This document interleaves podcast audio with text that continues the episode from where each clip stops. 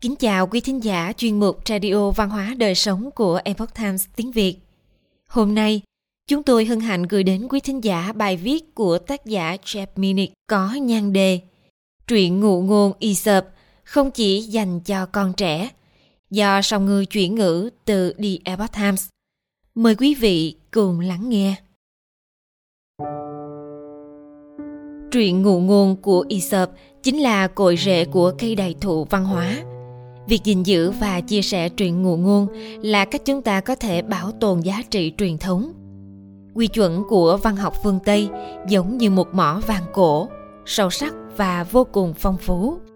Có thể điểm qua một số tác phẩm tiêu biểu như Kinh Thánh hay Thiên sử Hy Lạp kinh điển Iliad và Odyssey của đại thi hào Homer – anh hùng ca Iliad của huyền thoại Virgil, tác phẩm suy tưởng của ông vua hiền triết Marcus Aurelius, tuyển tập 24 giai thoại trào phúng trong tứ trác, truyền cổ Canterbury, trường ca thần khúc của nhà thơ Ý thời Trung Cổ Dante, các vở kịch của nhà viết kịch Pháp Molière và đại văn hào William Shakespeare, tác phẩm Kiêu hãnh và định kiến của nữ văn sĩ Jane Austen, tuyệt tác Chiến tranh và Hòa bình – và Anna Karenina của đại văn hào người Nga Tolstoy.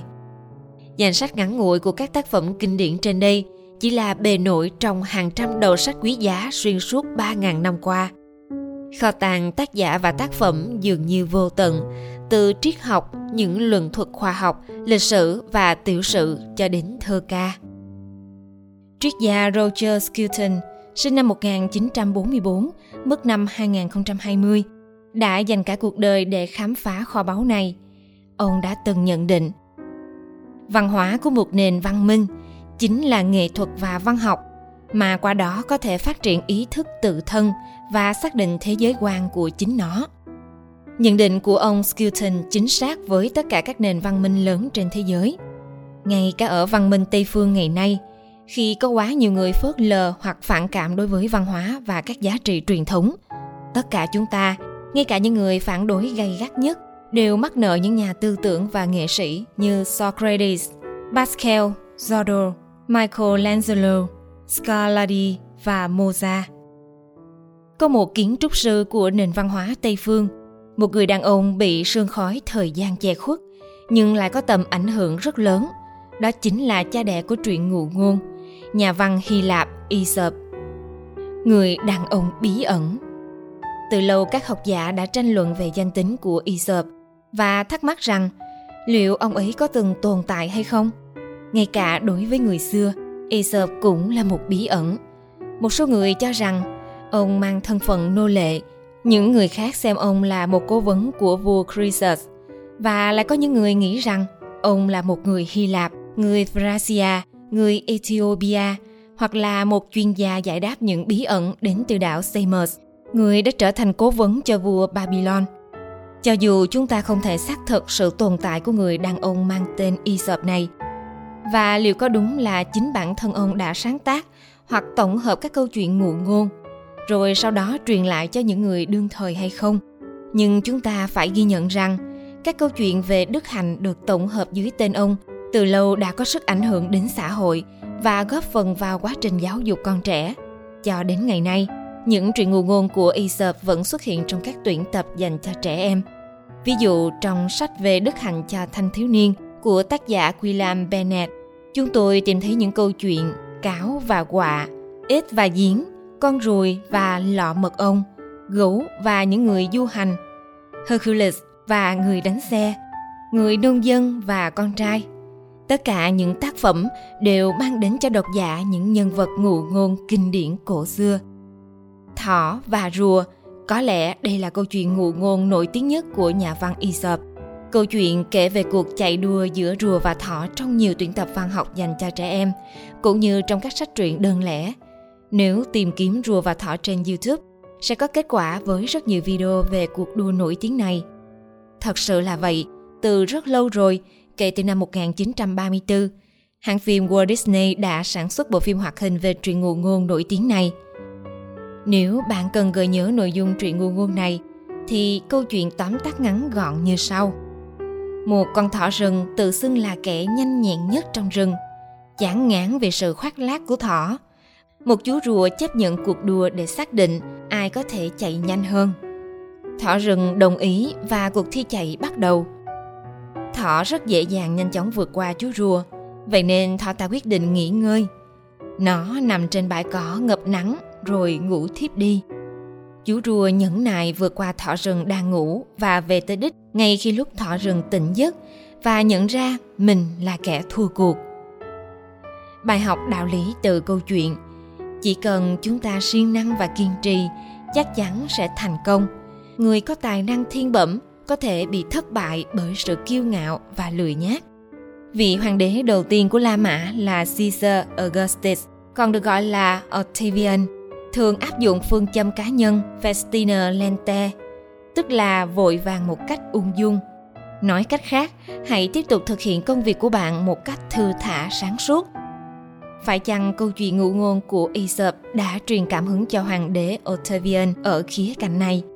Chúng tôi không đảm bảo điều này, nhưng chắc chắn người Hy Lạp đã quá quen thuộc với Aesop và những câu chuyện của ông được Phaedrus, một nô lệ tự do thời hoàng đế, Caesar Augustus tổng hợp lại thành tuyển tập.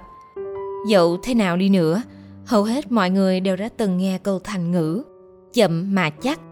Đây là một dấu hiệu cho thấy tầm ảnh hưởng không ngừng của Aesop đối với nền văn hóa của chúng ta những tặng phẩm gia tăng giá trị những truyện ngụ ngôn nổi tiếng khác bao gồm con cáo và chùm nho kiến và châu chấu sư tử và chuột và sói đội lốt cừu đều được thừa nhận là của Aesop. Cũng giống như thỏ và rùa, trong mỗi câu chuyện này đều ẩn chứa một bài học. Chẳng hạn trong câu chuyện sư tử và chuột có một chú chuột làm một con sư tử thức giấc. Sư tử nổi cơn thịnh nộ, định ăn thịt con chuột nhỏ bé đã phá hoại giấc ngủ của nó. Chú chuột cầu xin tha mạng, hứa một ngày nào đó sẽ trả ơn chúa tể Sơn Lâm. Sư tử bật cười vì điều phi lý mà chuột hứa hẹn, nhưng đã tha cho chú chuột nhắc. Vài ngày sau, sư tử bị mắc vào một cái bẫy. Nghe thấy tiếng gầm của sư tử, nên chuột chạy đến giúp đỡ. Chúa cắn sợi dây đang trói sư tử và cứu mạng chúa Sơn Lâm. Bài học ý nghĩa từ câu chuyện này là sự tử tế không bao giờ lãng phí. Dù lớn hay nhỏ, chúng ta đều có thể giúp đỡ lẫn nhau. Dành cho người trưởng thành Nhưng còn những câu chuyện ngụ ngôn ít được độc giả biết đến thì sao? Và câu chuyện ngụ ngôn nào sẽ phù hợp với thời đại chúng ta? Hai trong số những câu chuyện dưới đây của Aesop dường như nhắm vào sự biến động và rối loạn của tình hình chính trị ngày nay. Cả hai câu chuyện này đều lấy từ tuyển tập truyện ngụ ngôn của Aesop, được đăng tải trên trang web của Thư viện Quốc hội Hoa Kỳ. Mặc dù tiêu đề dành cho trẻ em, nhưng độc giả ở mọi lứa tuổi đều có thể tìm thấy những lời khuyên có giá trị từ những câu chuyện này. Hơn nữa, một số câu chuyện dường như được viết cho người lớn – hơn là dành cho trẻ nhỏ. Dưới đây là ví dụ của hai trong số các câu chuyện đó. Câu chuyện muôn thú và bệnh dịch kể về một nhóm các con vật tập hợp với nhau để thảo luận về tình hình dịch bệnh bùng phát. Sư tử đề xuất rằng muôn loài nên hiến tế những con vật nào có tội nhất để xoa dịu các vị thần. Sau đó, sư tử đã thú nhận tội lỗi của mình khi đã ăn thịt nhiều động vật khác nhau – bao gồm cả việc ăn thịt một hoặc hai người chăn cừu. Các loài ăn thịt khác như chó sói cũng thừa nhận đã tham gia các cuộc tấn công đẫm máu với đồng loại. Nhưng khi con lừa thừa nhận đã ăn cỏ từ cánh đồng không phải của mình, thì những con thú khác đã cáo buộc lừa là nguyên nhân làm lây lan bệnh dịch. Chúng cùng đấu tố và kết liễu lừa ngay tại chỗ. Bài học từ câu chuyện Kẻ yếu phải gánh chịu hậu quả của những việc làm sai trái của kẻ mạnh đây cũng là một lời tố cáo hành vi ngụy tạo và đẩy kẻ yếu thế trở thành con dê tế thần. Một bài học khác nói về sự chuyên chế được thể hiện trong sói và cừu. Một con sói theo dõi chú cừu non bên bờ suối. Sói nói, người đáng bị trừng phạt vì đã làm vẫn đục dòng suối. Cừu non phủ nhận cáo buộc trên, nhưng sói vẫn khăng khăng và hướng tấn công mới. Nhà người đã nói dối ta, hoặc anh trai của người đã nói dối, khi cừu non bác bỏ lời buộc tội và nói rằng nó không có anh trai. sói ta gầm gừ vì thì đó là người trong gia đình ngươi, và ta không thể bỏ qua bữa sáng của mình. Sau đó chú cừu tội nghiệp đã bị sói bắt và mang vào rừng. Bài học từ câu chuyện. Bạo chúa luôn tìm mọi lý do viện cớ cho sự chuyên chế của mình. Cả hai câu chuyện đều có ý nhắc nhở con người thời nay, và đặc biệt phù hợp với thời hiện đại, khi chúng ta phải đối mặt với đại dịch và các quy định cưỡng chế. Những ý kiến đối lập những câu chuyện ngụ ngôn này cũng phản ánh về thời hiện đại hiện nay vì chúng đã vượt qua ranh giới sự khác biệt về văn hóa. Xuất thân của Aesop đã dấy lên rất nhiều tranh luận giữa các học giả. Ông có phải là người Hy Lạp không? Hay là người Thracian? Hay là người Ethiopia? Điều này tiết lộ nguồn gốc đa văn hóa của những câu chuyện này. Không giống như các tác phẩm của Plato hay Descartes bị tấn công bởi một số người ngày nay, những người đang muốn phá hoại nền văn minh Tây phương. Truyện ngụ ngôn của Aesop giống như truyền ngụ ngôn ở Tây Phi hoặc Ấn Độ hoặc bất kỳ vùng đất nào đều là truyền tải sự thật, thay thế cho sự khác biệt về chủng tộc và tín ngưỡng.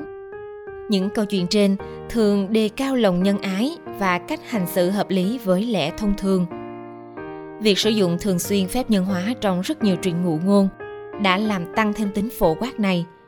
Các câu chuyện đã giúp các nhân vật vượt lên sự chỉ trích của chủ nghĩa dân tộc cực đoan ngày nay – những chú gấu hay những con gà trống biết nói giúp gia tăng tính trung lập vốn không thể có được nếu tác giả truyện ngụ ngôn sử dụng nhân vật là con người.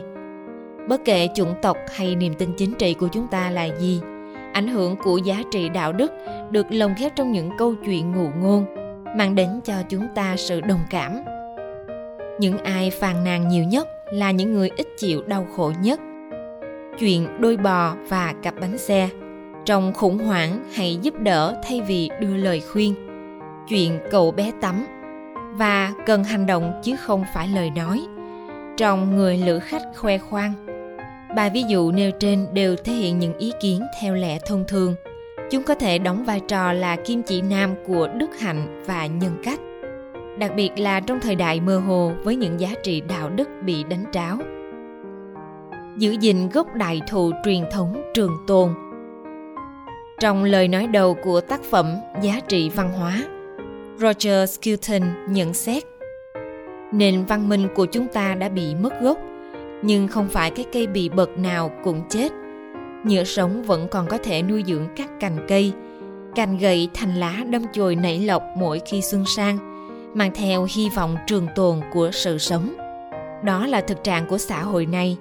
Chính vì lý do đó mà văn hóa không chỉ quý giá đối với chúng ta, mà còn là mục đích của chính trị chân chính và đây là cách tốt nhất để bảo tồn di sản đạo đức của chúng ta và để đứng vững trước một tương lai u ám trong số những cái gốc của cây đại thụ văn hóa, đó chính là truyện ngụ ngôn của Aesop. Khi chúng ta chia sẻ những câu chuyện này cùng với nội hàm của câu chuyện cho con trẻ, hoặc khi chúng ta tìm lại những giá trị truyền thống, suy ngẫm về ý nghĩa và cách ghi nhớ những đạo lý ấy trong trái tim mình – chính là chúng ta đang nuôi dưỡng và giữ cho cây tiếp tục xanh tươi. Bài học từ câu chuyện này là đọc một số truyện của aesop và kể lại cho con trẻ.